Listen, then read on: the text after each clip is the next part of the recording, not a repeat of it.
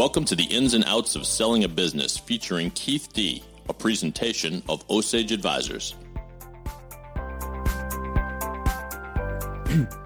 Well, hello, everyone. This is David Yaz, producer at the Boston Podcast Network and proud host of the ins and outs of selling a business with Keith D. He's here in the virtual studio as usual. How are you, my friend? I am great. I've invited Mark Rollins of uh, Retirement Transformed to join us. Mark was a part of a family business and after many years, they decided to sell the company. And I thought having Mark with us today to talk about his experience through that through that sales process and how he envisioned himself after the sale could really benefit our audience. So, Mark, welcome. So, you went through this, as you said, you know, if reflecting back, if you went through this uh, intense process, you know, six, nine months, highly emotional, and then all of a sudden, the day comes, you sell the company, you sign the papers, and it's day one after the sale. You know, you're still there, you're still working, you have a commitment. But how did you feel? I mean, I mean, you just went through this exhaustive process, but you know, business doesn't stop to give you a break on day one. If everything continues on, in fact, if from my perspective, then the integration piece happens that they want to kind of merge your business with their business. So how did I mean? You, it's hard to kind of maybe you can put some perspective from a sure. business owner. Where how did you feel on that day one after the sale? Well, we had a closing date of May first. We didn't close until May twenty fifth.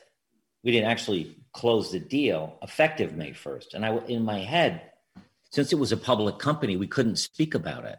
So we had six of our leadership team. We brought them in probably two weeks before the day of the closing. So the middle of April, we told six people and they were upset and they cried and all of that. And we reassured them everything's going to be fine.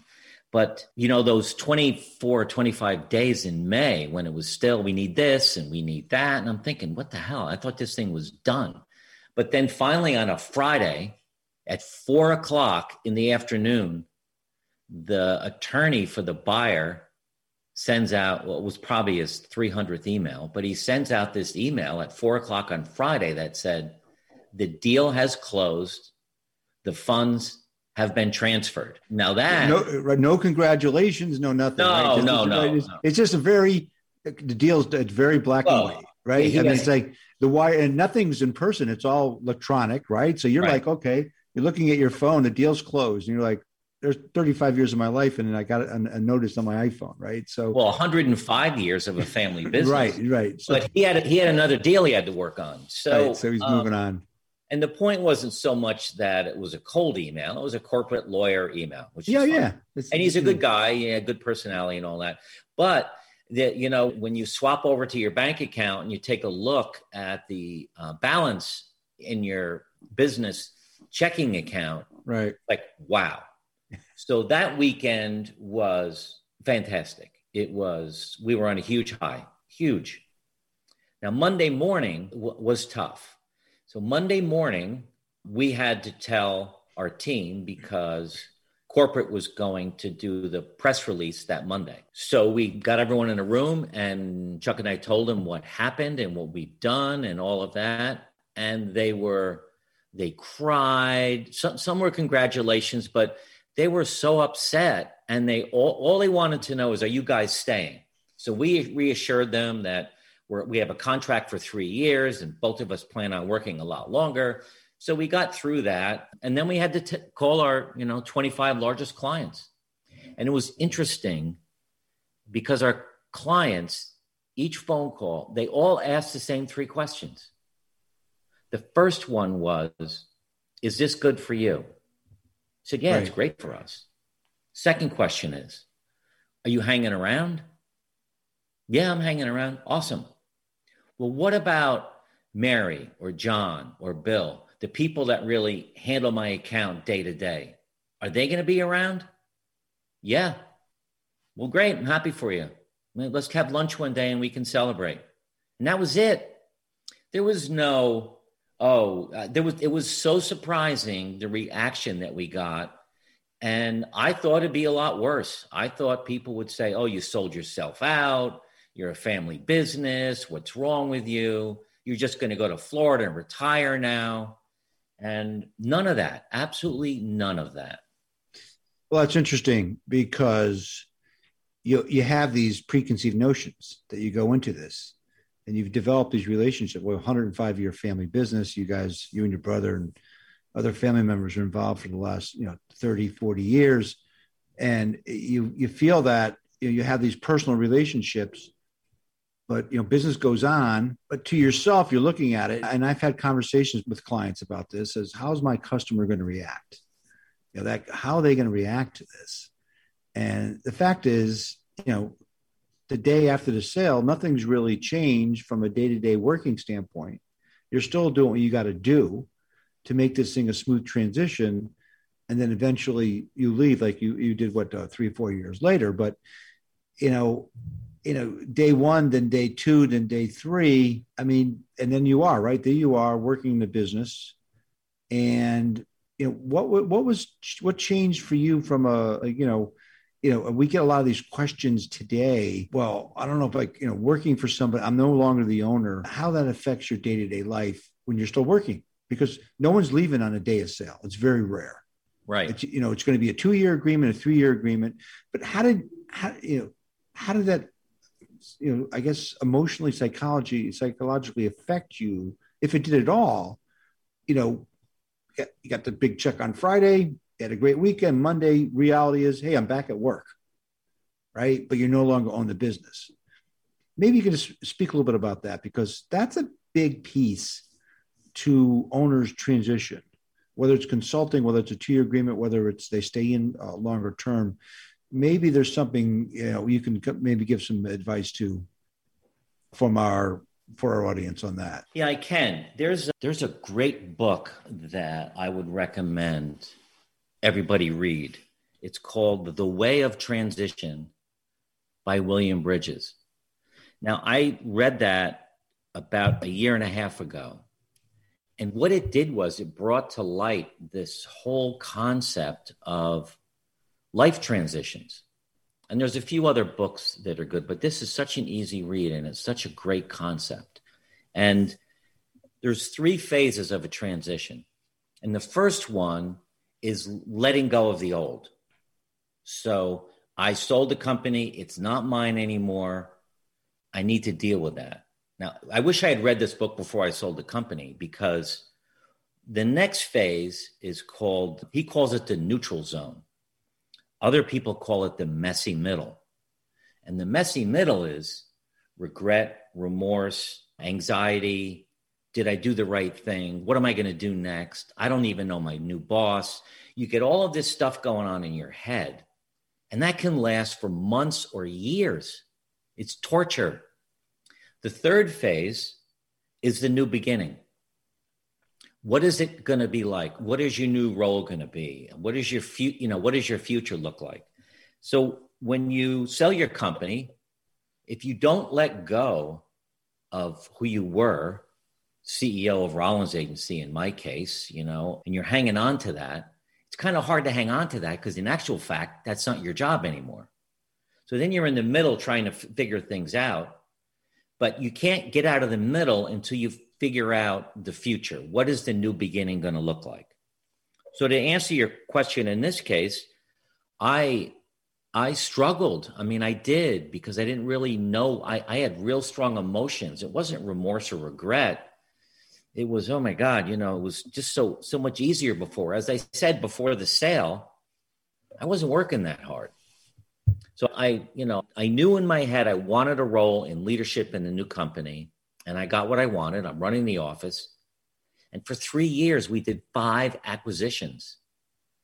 We took our company from 6 million in revenue to 18 million. And we went from 25 employees to 80. So talk about change. I mean, I didn't have time to worry about anything. I just was just going at it hard. And it was at the end of that three year period when my contract was up that I said, wow, that was some ride, but now I need to chill a little bit. So there is a transition that takes place and it's hard and but you have to work through it because the other side is just amazing. Absolutely you know, now that I'm out of the business, I, I, I worked hard for three years and then I had a two year transition and I was getting bored. I knew I wanted to do something else and I was traveling too much and drinking too much and eating too much and not exercising. So that's how Jody and I ended up with creating this new company. So that's terrific. You know, you made a really good point that I want to emphasize here is you know, selling to business can be somewhat of a freeing experience to a CEO, business owner, because what we've seen in a number of situations with our clients and is that the new ownership is looking for you to be strategic. And a, more of a strategic role like in your case finding acquisitions finding other similar businesses through your relationships mainly that are excited about the you know possibly joining the team. And you know those again you had a three year run doing that. So i think it's important to you know when you that it can be you're no longer chained to your desk you're no longer dealing with the bank and the human resource piece and some of the operations. Really focused on strategy and growth. And you know as a step from selling to leaving the business that whether it be two years three years or etc there is an opportunity for you really to have some fun. Yeah. I mean i i always loved acquisitions. I always loved bringing on new team members. I always loved bringing on new clients. I mean that's the best. Now that we were part of a bigger company we were you know we were a top six broker in the united states. So the issue of I need to give my insurance to, you know, one of the top 10 brokers. Well, that's now taken care of. Right. As a regional broker, we couldn't do that. So there was that piece. But you're right. I we had a full-time HR person now. We had a national HR person, national finance person. So we had a lot of resources that really helped free me up from the day to day of running the business. And I got to do what I was really good at and what I enjoyed. Well, Mark, I, I, I can't thank you enough for being on our, our podcast today. You know, life after the sale. You know, obviously, you and, and Jody, your partner and, and wife, and started this business, Retirement Transformed. Is, is, there anything about the company that's new and exciting that you want to share with our audience before we wrap things up? Sure. And thanks for having me. I really appreciate it. Our business, Retirement Transformed, has it's it's a lifelong passion for us I'm 64, Jody's 55, and we both plan on living at least 30 more years. And, and that's part of the problem when you reach retirement age is it's a long time. I mean, my my career was 38. Now I'm staring down 30 to 40 more years. You just can't fill that time with nothing. So we've got this business and we spend probably 20 to 30 hours a week on it, but it doesn't feel like work. But we have uh, a great Facebook community that's free. We go live in there uh, every Tuesday at 1230. Jody and I are launching a YouTube channel the first week of May. And I can give you that link if you want it. We're excited about that.